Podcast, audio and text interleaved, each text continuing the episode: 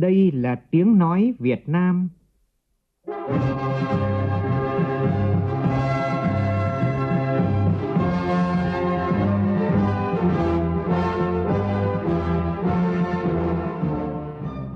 là tiếng nói Việt Nam, phát thanh từ Hà Nội, thủ đô nước Cộng hòa xã hội chủ nghĩa Việt Nam.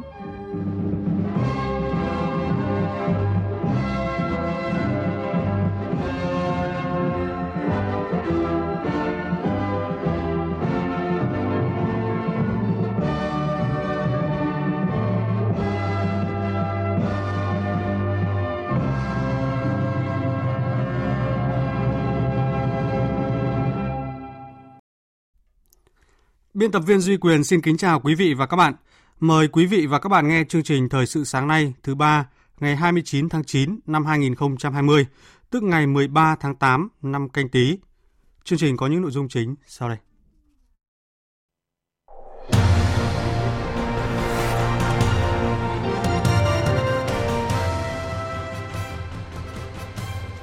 Tổng Bí thư Chủ tịch nước Nguyễn Phú Trọng gửi thư chúc Tết Trung thu cho các cháu thiếu niên nhi đồng.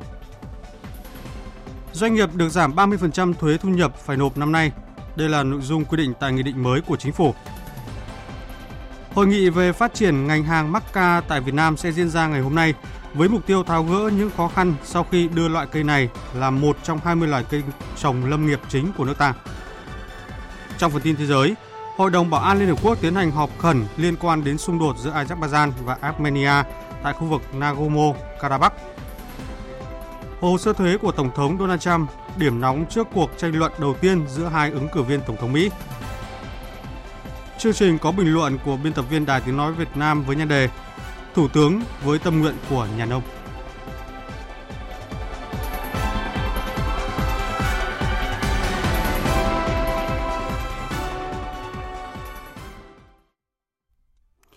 Bây giờ là tin chi tiết. Thưa quý vị và các bạn, nhân dịp Tết Trung thu 2020, Tổng Bí thư, Chủ tịch nước Nguyễn Phú Trọng đã có thư gửi các cháu thiếu niên nhi đồng Việt Nam ở trong nước, các cháu trong cộng đồng người Việt Nam ở nước ngoài và các cháu người nước ngoài ở Việt Nam. Đài Tiếng Nói Việt Nam trân trọng giới thiệu toàn văn của bức thư. Các cháu thiếu niên nhi đồng yêu quý, nhân dịp Tết Trung thu năm 2020, bác thân ái gửi đến các cháu thiếu niên nhi đồng ở trong nước, các cháu trong cộng đồng người Việt Nam ở nước ngoài và các cháu người nước ngoài ở Việt Nam những tình cảm yêu quý và thân thương nhất. Trung thu năm nay, bác rất vui và khen ngợi các cháu năm học vừa qua, mặc dù đại dịch COVID-19 ảnh hưởng trực tiếp đến việc học tập, sinh hoạt và đời sống của các cháu, nhưng các cháu đã luôn cố gắng chăm ngoan, tích cực, không quản khó khăn, cùng gia đình và nhà trường có các hình thức tổ chức học tập mới phù hợp, vừa chống dịch hiệu quả, an toàn, vừa đạt kết quả học tập tốt. Nhiều cháu đã vươn lên đạt thành tích cao trong các kỳ thi quốc gia và quốc tế. Mỗi việc làm tốt của các cháu là niềm vui, niềm tự hào của gia đình, nhà trường và xã hội. Đảng, nhà nước và nhân dân ta luôn dành sự quan tâm đặc biệt cho sự nghiệp bảo vệ, chăm sóc và giáo dục trẻ em và luôn đặt niềm tin yêu sâu sắc vào các cháu, thế hệ tương lai của nước nhà. Bác mong các cháu trong năm học mới tiếp tục kế tục truyền thống hiếu học, thực hiện tốt năm điều Bác Hồ dạy, nuôi dưỡng hoài bão, thắp sáng ước mơ, không ngừng rèn luyện, tu dưỡng đạo đức, đoàn kết giúp đỡ nhau trong học tập, làm nhiều việc tốt, trở thành con ngoan trò giỏi, phát triển toàn diện, để sau này tiếp nối cha anh xây dựng đất nước ta giàu đẹp, văn minh, sánh vai cùng các cường quốc Nam Châu, như sinh thời Bác Hồ kính yêu hằng mong muốn. Trung thu là Tết cổ truyền, văn hóa tốt đẹp, Tết vui chơi đặc biệt của các cháu. Bác chúc các cháu đón Tết Trung thu thật vui vẻ, an toàn, bổ ích. Hôm nay tại Hà Nội, Đại hội đại biểu Đảng bộ Quân đội lần thứ 11 nhiệm kỳ 2020-2025 tiếp tục diễn ra với chủ đề Xây dựng Đảng bộ trong sạch, vững mạnh, tiêu biểu. Bên lề đại hội, các đại biểu cho biết, việc thảo luận báo cáo chính trị, xây dựng nghị quyết đại hội đã được thảo luận với một tinh thần dân chủ, trách nhiệm để quân đội luôn đoàn kết, thống nhất, kiên định, vững vàng về tư tưởng, là lực lượng chính trị, lực lượng chiến đấu tuyệt đối trung thành, tin cậy của Đảng, Nhà nước và nhân dân, hoàn thành xuất sắc nhiệm vụ bảo vệ Tổ quốc trong tình hình mới. Phản ánh của phóng viên Nguyên Nhung khẳng định đại hội lần thứ 11 nhiệm kỳ 2020-2025 Đảng bộ quân đội là dấu mốc quan trọng khẳng định bản lĩnh, trí tuệ, sự lớn mạnh của quân đội qua hơn 75 năm xây dựng, chiến đấu và trưởng thành dưới sự lãnh đạo của Đảng. Các đại biểu nêu rõ, dự thảo báo cáo chính trị đã đánh giá toàn diện các kết quả thực hiện nghị quyết Đại hội Đảng bộ quân đội nhiệm kỳ 2015-2020 đối với những nhiệm vụ mục tiêu đặt ra trong nhiệm kỳ 2020-2025, các đại biểu đã nghiên cứu kỹ để thảo luận, Thiếu tướng Vũ Văn Kha, quyền tư lệnh quân chủng phòng không không quân cho biết. Để cho tác chiến mạnh cho toàn quân trong cái thời gian tới, việc phát triển xây dựng một số lực lượng trước tiên ưu tiên cho 6 lực lượng để trở thành đơn vị chính quy tinh nhuệ hiện đại là rất cần thiết và cấp bách trong cái điều kiện hiện nay. Ở đây trước tiên là xây dựng về con người. Ờ, đối với lãnh đạo chỉ huy là phải có trình độ kiến thức để đáp ứng được cái yêu cầu nhiệm vụ. Cái thứ hai nữa là đào tạo con người ờ, để là đáp ứng được cái cuộc cách mạng công nghiệp 4.0 tâm đắc với vấn đề nâng cao chất lượng hiệu quả hoạt động công tác đảng, công tác chính trị, góp phần nâng cao chất lượng tổng hợp sức mạnh chiến đấu của quân đội. Thiếu tướng Đỗ Xuân Tụng cho rằng nhiệm kỳ tới cần tiếp tục đổi mới hoạt động công tác đảng, công tác chính trị. Văn kiện thì cũng đã xác định rõ rồi là phải ờ, đổi mới nâng cao hiệu quả công tác ờ, tư tưởng, trong toàn đảng bộ và toàn quân và thể hiện cái quyết tâm đổi mới đó thì tôi nghĩ rằng là các cái đơn vị ờ, trong toàn quân sẽ có nhiều cách làm hay, nhiều cách làm sáng tạo để cụ thể hóa cái chủ trương đổi mới đó. Với quyết tâm chính trị lần này, đại hội đã xác định chúng tôi tin tưởng rằng là cái sự đổi mới sẽ mạnh mẽ hơn nữa, hiệu quả hơn nữa, bảo đảm trong bất luận hoàn cảnh nào, quân đội cũng luôn là lực lượng chính trị tin cậy, lực lượng chiến đấu tuyệt đối trung thành ờ, của Đảng, Nhà nước và nhân dân. Những đại biểu lần đầu được tham dự Đại hội Đảng bộ quân đội như Đại tá Nguyễn Khắc Huy, Sư đoàn trưởng Sư đoàn 346 Quân khu 1 cũng xác định rõ trách nhiệm và bày tỏ kỳ vọng vào đại hội. Tin tưởng rằng đại hội sẽ thành công tốt đẹp, quyết nghị nhiều chủ trương lớn nhằm xây dựng quân đội cách mạng, chính quy, tinh nhuệ, từng bước hiện đại, đáp ứng yêu cầu nhiệm vụ bảo vệ Tổ quốc trong tình mới. Chiều qua, kỳ họp thứ 15 Hội đồng Nhân dân tỉnh Lâm Đồng khóa 9, nhiệm kỳ 2016-2021 đã xem xét thông qua 5 nghị quyết quan trọng và thực hiện công tác nhân sự. Phóng viên Tuấn Anh, thường trú tại khu vực Tây Nguyên, đưa tin. Hội đồng Nhân dân tỉnh Lâm Đồng đã thông qua 5 nghị quyết liên quan đến việc ban hành quyết định bổ sung chủ đầu tư dự án nhóm B, C trên địa bàn tỉnh thông qua danh mục bổ sung các dự án cần thu hồi đất và các dự án cần chuyển mục tiêu sử dụng đất trồng lúa, đất rừng phòng hộ sang mục tiêu khác năm 2020, điều chỉnh bổ sung kế hoạch trung hạn giai đoạn 2016-2020, điều chỉnh chủ đầu tư dự án cải tạo cơ sở hạ tầng phục vụ phát triển nông nghiệp tại tỉnh Lâm Đồng giai đoạn 1, sử dụng vốn vay ODA của chính phủ Nhật Bản, kéo dài thời gian thực hiện nghị quyết số 20 năm 2016 và nghị quyết số 21 năm 2016 của Hội đồng Nhân dân tỉnh Lâm Đồng. Kỳ họp đã tập trung thảo luận nhiệm vụ phát triển kinh tế đi đôi với đảm bảo an sinh xã hội, phòng chống dịch bệnh, đồng thời tăng cường quản lý tài nguyên và bảo vệ môi trường. Cũng tại kỳ họp, các đại biểu đã thông qua tờ trình của Ủy ban Nhân dân tỉnh về miễn nhiệm chức danh 3 ủy viên Ủy ban Nhân dân tỉnh và tiến hành lấy phiếu bổ sung một chức danh Ủy viên Ủy ban Nhân dân tỉnh Thủ tướng Chính phủ vừa ký ban hành Nghị định số 114 quy định chi tiết thi hành Nghị quyết số 116 của Quốc hội về giảm thuế thu nhập doanh nghiệp phải nộp năm 2020 đối với doanh nghiệp, hợp tác xã, đơn vị sự nghiệp và các tổ chức khác. Nghị định áp dụng với người nộp thuế thu nhập doanh nghiệp là tổ chức hoạt động sản xuất kinh doanh hàng hóa dịch vụ có thu nhập chịu thuế theo quy định tại Điều 1 Nghị định số 116 năm 2020 của Quốc hội. Nghị định nêu rõ giảm 30% số thuế thu nhập doanh nghiệp phải nộp của kỳ tính thuế thu nhập doanh nghiệp năm 2020 đối với trường hợp doanh nghiệp có tổng doanh thu của năm 2020 không quá 200 tỷ đồng. Trường hợp doanh nghiệp dự kiến tổng doanh thu trong kỳ tính thuế thu nhập doanh nghiệp năm 2020 không quá 200 tỷ đồng, thì doanh nghiệp xác định tạm nộp hàng quý bằng 70% số thuế thu nhập doanh nghiệp phải nộp của quý. Kết thúc kỳ tính thuế thu nhập doanh nghiệp năm 2020, trường hợp tổng doanh thu của năm 2020 của doanh nghiệp không quá 200 tỷ đồng, thì doanh nghiệp thực hiện kê khai giảm thuế thu nhập doanh nghiệp của năm 2020 khi quyết toán thuế thu nhập doanh nghiệp theo quy định. Nghị định có hiệu lực kể từ ngày nghị quyết số 116 có hiệu lực thi hành và áp dụng cho kỳ tính thuế thu nhập doanh nghiệp của năm 2020. Thưa quý vị và các bạn, Hội nghị về phát triển ngành hàng mắc ca tại Việt Nam sẽ diễn ra trong ngày hôm nay tại Đắk Lắk với mục tiêu tháo gỡ những khó khăn sau khi đưa loại cây này là một trong 20 loài cây trồng lâm nghiệp ở chính ở nước ta. Theo Hiệp hội mắc ca Việt Nam, nhu cầu về nhân hạt mắc ca trên thế giới đang gia tăng hàng năm và giá hạt mắc ca trên thị trường thế giới trong 10 năm qua liên tục tăng. Tuy vậy, sản lượng mắc ca mới chỉ chiếm 1% tổng sản lượng tiêu thụ các loại hạt trên thế giới. Điều này cho thấy tiềm năng mở rộng thị trường cho hạt mắc ca còn rất lớn.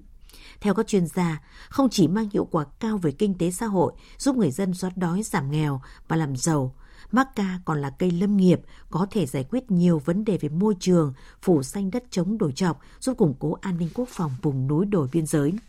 Tuy nhiên, qua 5 năm triển khai trồng cây maca đã nảy sinh nhiều vấn đề cần giải quyết, đó là vấn đề về đất đai, về nguồn vốn. Và tại cuộc đối thoại với Thủ tướng Nguyễn Xuân Phúc diễn ra ngày hôm qua, nông dân Vi Thị Thanh ở tỉnh Đắk Nông đặt câu hỏi. Kính thưa Thủ tướng, nông dân Tây Nguyên đã đầu tư trồng cây mắc ca rất nhiều nhưng trồng được 5 đến 6 năm thì cây mắc ca mới biết được cây mắc ca không có quả và rất ít quả. Vậy à, xin hỏi sắp tới Thủ tướng Chính phủ, Bộ Nông nghiệp và Phát triển Nông thôn có những giải pháp gì để khắc phục việc phát triển cây mắc ca? Để giải quyết những vấn đề mà loại cây được mệnh danh là hoàng hậu của các loại quả khô này đang gặp phải, hôm nay Thủ tướng Nguyễn Xuân Phúc sẽ chủ trì hội nghị về phát triển ngành hàng mắc ca tại Việt Nam nhằm đánh giá những kết quả đạt được của cây mắc ca 5 năm qua, đồng thời tháo gỡ những khó khăn và thúc đẩy loại cây này phát triển trong thời gian tới. Chúng tôi sẽ đề cập hội nghị này trong các bản tin chương trình thời sự tiếp theo. Thưa quý vị và các bạn, những sai phạm trong mua bán thiết bị y tế tiếp tục là vấn đề thu hút sự quan tâm tại các diễn đàn.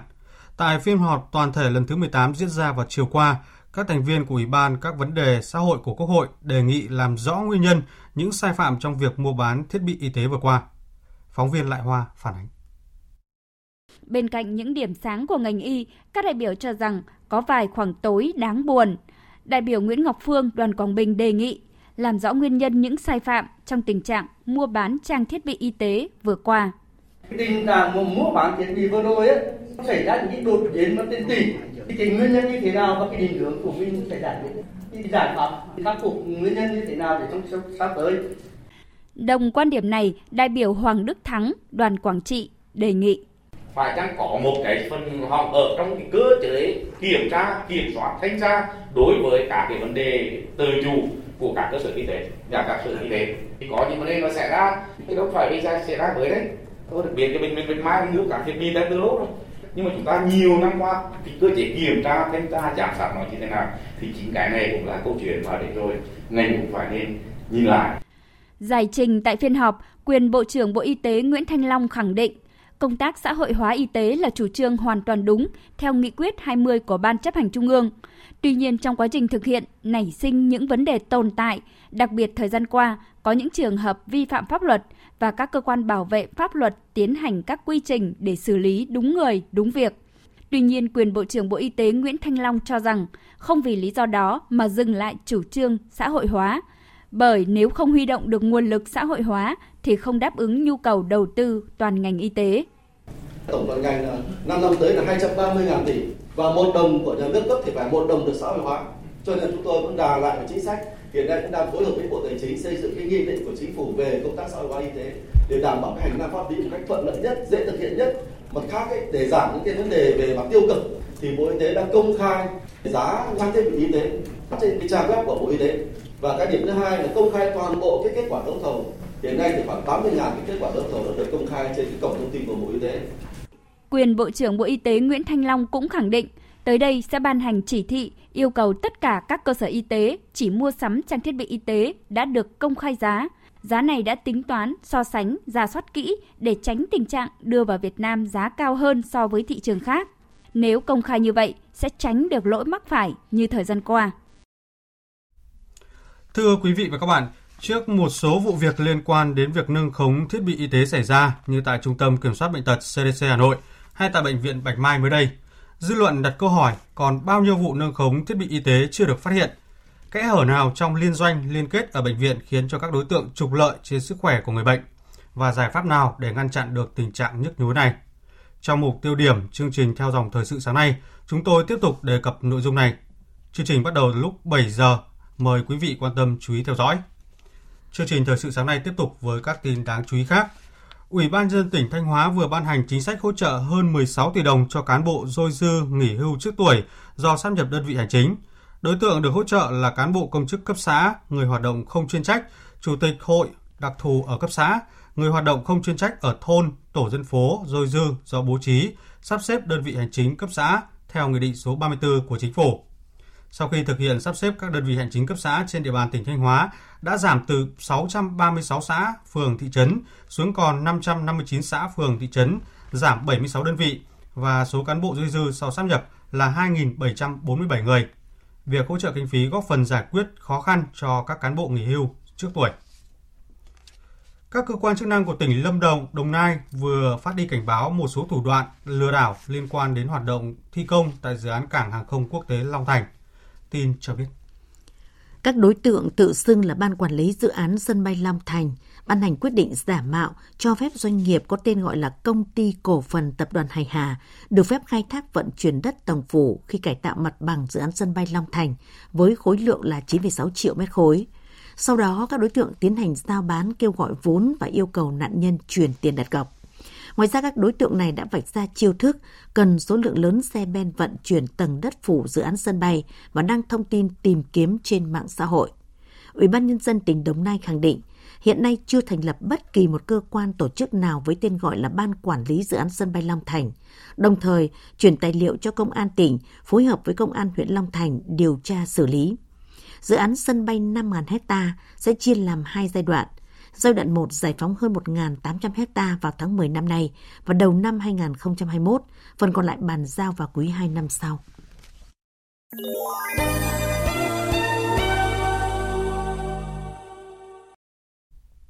Chương trình thời sự sáng nay tiếp tục với phần tin thế giới. Các nguồn tin ngoại giao cho biết Hội đồng Bảo an Liên Hợp Quốc dự kiến sẽ tổ chức những cuộc thảo luận khẩn cấp theo hình thức họp kín trong ngày hôm nay để bàn về vấn đề Nagorno-Karabakh, khu vực đang xảy ra tình trạng giao tranh dữ dội kể từ cuối tuần qua. Theo các nguồn tin, Đức và Pháp là quốc gia đã yêu cầu tổ chức cuộc họp, song các quốc gia châu Âu khác hiện giữ cương vị thành viên của Hội đồng Bảo an Liên Hợp Quốc gồm Bỉ, Anh và Estonia cũng ủng hộ động thái này. Trước đó, nhiều nước đã bày tỏ quan ngại về tình hình tại Nagorno-Karabakh, đồng thời kêu gọi các bên lập tức ngừng bắn. Giao tranh dữ dội giữa các lực lượng Armenia và Azerbaijan tại khu vực tranh chấp Nagorno-Karabakh đã bùng phát. Hai bên cáo buộc lẫn nhau sử dụng pháo hạng nặng. Nagorno-Karabakh là khu vực nằm sâu trong lãnh thổ phía tây của Nam Azerbaijan, nhưng lại có đa số cư dân là người gốc Armenia sinh sống nên muốn sát nhập vào Armenia. Điều này đã gây ra tranh chấp chủ quyền giữa Azerbaijan và Armenia, mà đỉnh điểm đó là cuộc chiến tranh kéo dài từ tháng 2 năm 88 đến tháng 5 năm 1994. Cuộc tranh luận đầu tiên giữa hai ứng cử viên Tổng thống Mỹ sẽ diễn ra vào tối nay theo giờ Mỹ. Những tranh cãi xung quanh hồ sơ thuế của Tổng thống Donald Trump được dự báo có thể sẽ là một trong những điểm nhấn của cuộc tranh luận. Tổng hợp của Phạm Huân, phóng viên Đài Tiếng Nói Việt Nam thường trú tại Mỹ.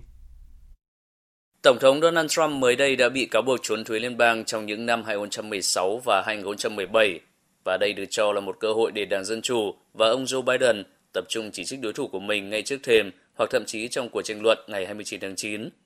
Theo tờ Thời báo New York ngày 27 tháng 9, Tổng thống Donald Trump chỉ trả 750 đô la tiền thuế liên bang mỗi năm trong hai năm 2016 và 2017 với lý do thua lỗ từ các hoạt động kinh doanh. Tờ báo cũng cáo buộc ông Trump đã không trả thuế liên bang trong vòng 10 trên 15 năm tính tới 2017, mặc dù có nguồn thu hơn 427 triệu đô la cho tới năm 2018 từ chương trình truyền hình thực tế và các thỏa thuận thương mại khác.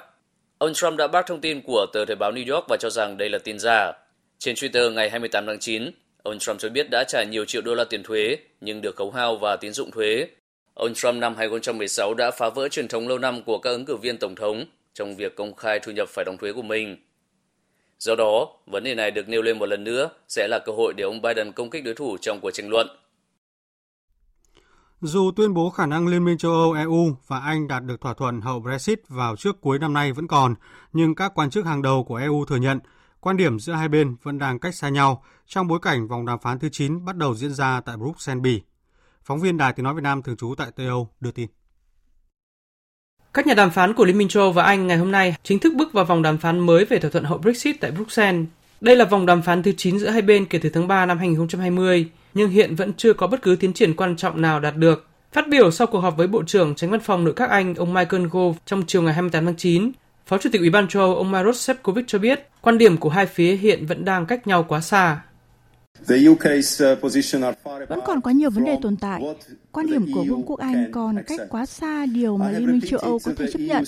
Tôi đã nhắc lại yêu cầu từ phía Liên minh châu Âu rằng phía Anh phải rút lại những nội dung tranh cãi trong dự luật về thị trường nội địa vào trước cuối tháng 9.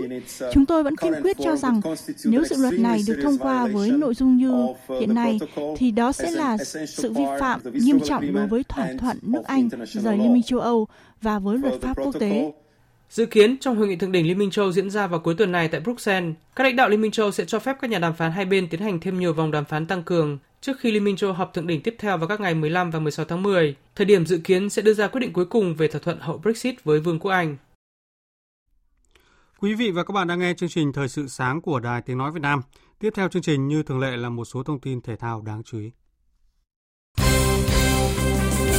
Thưa quý vị và các bạn, theo thông tin từ Liên đoàn bóng đá Việt Nam VFF, đội tuyển quốc gia có ít nhất 5 đợt tập trung chuẩn bị cho các trận đấu quốc tế theo lịch FIFA Days vào năm sau. Đợt 1 sẽ diễn ra từ ngày 22 tháng 3 đến ngày 30 tháng 3, đợt 2 từ ngày 31 tháng 5 đến ngày 8 tháng 6, đợt 3 từ ngày 30 tháng 8 đến ngày 7 tháng 9, đợt 4 từ ngày 4 tháng 10 đến ngày 12 tháng 10 và đợt 5 từ ngày 8 tháng 11 đến ngày 16 tháng 11. Nếu tính thêm cả thời gian cần để chuẩn bị và thi đấu AFF Cup 2020, tuyển Việt Nam có 6 đợt tập trung. Tại vòng loại thứ hai World Cup 2022 khu vực châu Á, tuyển Việt Nam hiện đứng đầu bảng G và chỉ còn 3 trận với Malaysia, Indonesia và các tiểu vương quốc Ả Rập Thống Nhất. Nếu giành quyền vào vòng loại thứ ba, đồng thời vào chung kết AFF Cup 2020, tuyển Việt Nam sẽ có khoảng 20 trận đấu chính thức trong năm 2021. Liên đoàn bóng đá Việt Nam vừa nhận được bản danh sách 40 cầu thủ triệu tập trong đợt hội quân đầu tháng 10 tới. Đáng chú ý, câu lạc bộ Hoàng Anh Gia Lai đóng góp tới 12 cầu thủ với những cái tên xuất sắc như Quốc Việt, Quốc Cường, Khánh Duy hay Đăng Thọ. Khá bất ngờ khi cầu thủ hay nhất vòng chung kết U17 quốc gia Nguyễn Văn Bách và thủ môn hay nhất giải Nguyễn Cảnh Tiệp cùng vua phá lưới Dương Quang Trung Hiếu lại không có tên trong danh sách tập trung lần này dù được giới chuyên môn và người hâm mộ đánh giá rất cao. 40 cầu thủ được triệu tập sẽ tập trung tại Trung tâm Đào tạo bóng đá trẻ PVF từ ngày 2 đến ngày 11 tháng 10 tới đây. Chuyển sang thông tin thể thao quốc tế đáng chú ý. Tại vòng 3 giải bóng đá ngoại hạng Anh diễn ra tối qua, Liverpool đã thắng Arsenal với tỷ số 2-1. Trong khi đó, trận cầu diễn ra vào dạng sáng nay, Bologna đã thắng Parma San Siro 1913 với tỷ số 4-1 tại vòng 4 giải bóng đá vô địch quốc gia Italia Serie A.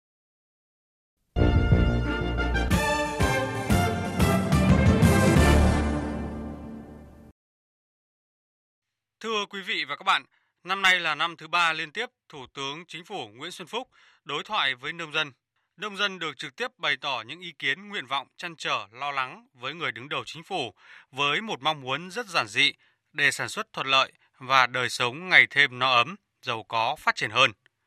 Cuộc đối thoại một lần nữa thể hiện cách điều hành của một chính phủ hành động, lắng nghe dân, phục vụ dân.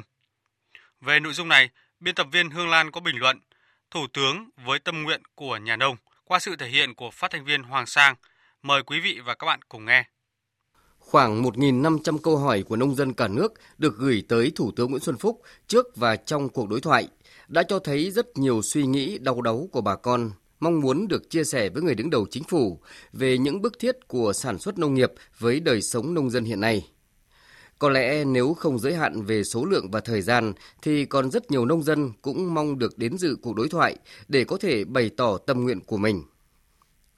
Ngay mở đầu cuộc đối thoại, Thủ tướng đã biểu dương những nỗ lực của bà con nông dân và ngành nông nghiệp khi trong bối cảnh dịch bệnh vẫn góp phần quan trọng duy trì mức tăng trưởng dương, thể hiện vai trò trụ đỡ của nền kinh tế –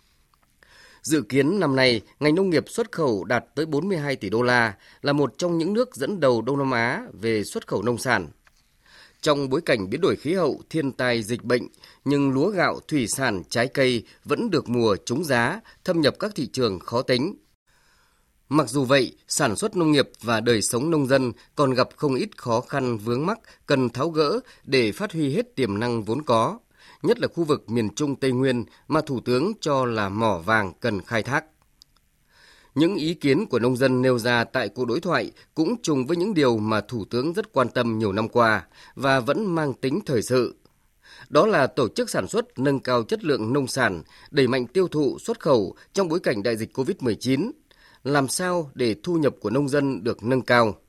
Chính phủ đã làm tốt việc hỗ trợ nông dân trong việc định hướng sản xuất tìm kiếm thị trường có vốn làm ăn. Trong bối cảnh hội nhập sâu rộng, nước ta tham gia ngày càng nhiều các hiệp định thương mại tự do thế hệ mới. Nông sản đòi hỏi những tiêu chuẩn chất lượng khắt khe, thì việc đất đai manh mún, sản xuất nhỏ lẻ, liên kết còn rời rạc, thiếu ứng dụng khoa học công nghệ cao, đang là những rào cản ngáng chân sản xuất nông nghiệp đi lên. Thực tế đòi hỏi phải tháo gỡ sớm những điều này. Hay một chuyện khác cũng được bàn bạc trao đổi là Nông dân luôn ở nhóm đối tượng yếu thế, nạn nhân của tình trạng phân bón, vật tư nông nghiệp giả, của những vụ lừa đảo vay vốn tín dụng, lừa đảo hoặc chèn ép khi ra làm việc ở nước ngoài, hay cả những o ép nhũng nhiễu của không ít lãnh đạo cơ sở. Họ rất cần được bảo vệ, quan tâm, hỗ trợ một cách đặc biệt, nhất là khi đối tượng này đang chiếm đến 65% dân số và gần 40% lao động của cả nước. Để nông dân không bị bỏ lại phía sau, trong quá trình phát triển đi lên của đất nước, hơn ai hết, người đứng đầu chính phủ cần hiểu rõ được tình cảnh và tâm nguyện của họ để có những quyết sách sát thực, đúng đắn, giúp bà con vượt qua khó khăn, vươn lên làm giàu. Tại cuộc đối thoại, bà con nông dân và các nhà doanh nghiệp cho rằng chính phủ cần tiếp tục đổi mới các cơ chế chính sách về ruộng đất để tạo thuận lợi cho tích tụ ruộng đất, xây dựng cánh đồng mẫu lớn, các mô hình sản xuất công nghệ cao, nông nghiệp hữu cơ, thích ứng với biến đổi khí hậu. Điểm mấu chốt nữa là tăng cường ứng dụng khoa học công nghệ, các giống mới gắn với bảo quản, chế biến và tiêu thụ nông sản, thu hút kêu gọi các doanh nghiệp đầu tư vào nông nghiệp mạnh mẽ hơn nữa, hình thành chuỗi giá trị trong sản xuất. Dĩ nhiên, những vấn đề bức thiết của nông nghiệp, nông dân, nông thôn không thể giải quyết ngay trong một buổi đối thoại nhưng sự lắng nghe, thấu hiểu và trên cơ sở đó, Thủ tướng và các thành viên chính phủ đưa ra những định hướng chính sách là sự động viên khích lệ rất lớn, tạo động lực để nông dân yên tâm thi đua sản xuất, phát triển nông nghiệp hiện đại, nông thôn thịnh vượng, ấm no. Quý vị và các bạn vừa nghe bình luận của biên tập viên Đài Tiếng Nói Việt Nam với nhan đề Thủ tướng với tâm nguyện của nhà nông. Dự báo thời tiết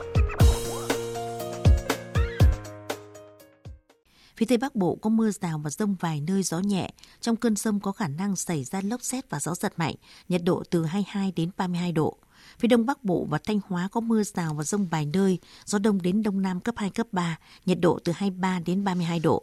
Các tỉnh từ Thanh Hóa đến Thừa Thiên Huế, ngày có mưa rào và rông rải rác, đêm có mưa rào và rông vài nơi gió nhẹ, nhiệt độ từ 24 đến 32 độ. Các tỉnh ven biển từ Đà Nẵng đến Bình Thuận ngày nắng chiều tối và đêm có mưa rào và rông vài nơi, gió Tây Nam cấp 2, cấp 3, nhiệt độ từ 24 đến 34 độ. Tây Nguyên có mưa rào và rông vài nơi, gió nhẹ, nhiệt độ từ 19 đến 32 độ. Nam Bộ có mưa rào và rông vài nơi, riêng chiều tối có mưa rào và rông rải rác, gió Tây Nam cấp 2, cấp 3, nhiệt độ từ 23 đến 33 độ. Khu vực Hà Nội có mưa rào và rông vài nơi, gió đông đến đông nam cấp 2, cấp 3, nhiệt độ từ 24 đến 32 độ. Tin dự báo thời tiết biển, Bắc và Nam Vịnh Bắc Bộ ngày có mưa rào và rông rải rác, đêm có mưa rào vài nơi, trong cơn rông có khả năng xảy ra lốc xoáy và gió giật mạnh, tầm nhìn xa trên 10 km, giảm xuống 4 đến 10 km trong mưa, gió đông đến đông nam cấp 3, cấp 4. Vùng biển từ Quảng Trị đến Quảng Ngãi có mưa rào và rông vài nơi, tầm nhìn xa trên 10 km, phía Bắc gió Nam đến Đông Nam, phía Nam gió Tây Nam đến Nam cấp 3, cấp 4. Vùng biển từ Bình Định đến Ninh Thuận, Bình Thuận đến Cà Mau, từ Cà Mau đến Kiên Giang có mưa rào và rông vài nơi, tầm nhìn xa trên 10 km, gió Tây Nam đến Nam cấp 4, cấp 5. Khu vực Bắc Biển Đông và khu vực quần đảo Hoàng Sa thuộc thành phố Đà Nẵng có mưa rào rải rác có nơi có rông. Trong cơn rông có khả năng xảy ra lốc xoáy và gió giật mạnh. Tầm nhìn xa trên 10 km, giảm xuống 4 đến 10 km trong mưa, gió Đông Nam cấp 3, cấp 4. Khu vực giữa và Nam Biển Đông có mưa rào rải rác có nơi có rông. Trong cơn rông có khả năng xảy ra lốc xoáy và gió giật mạnh. Tầm nhìn xa trên 10 km, giảm xuống 4 đến 10 km trong mưa, gió Tây Nam cấp 3, cấp 4. Khu vực quần đảo Trường Sa thuộc tỉnh Khánh Hòa và Vịnh Thái Lan có mưa rào và rông vài nơi, tầm nhìn xa trên 10 km, gió Tây Nam cấp 3, cấp 4. Những thông tin thời tiết vừa rồi đã kết thúc chương trình Thời sự sáng nay của Đài Tiếng Nói Việt Nam. Chương trình do các biên tập viên Duy Quyền, Phương Anh thực hiện, cùng sự tham gia của phát thanh viên Phượng Minh, kỹ thuật viên Nguyễn Hằng, chịu trách nhiệm nội dung Nguyễn Thị Hằng Nga. Cảm ơn quý vị đã quan tâm lắng nghe. Kính chào và hẹn gặp lại.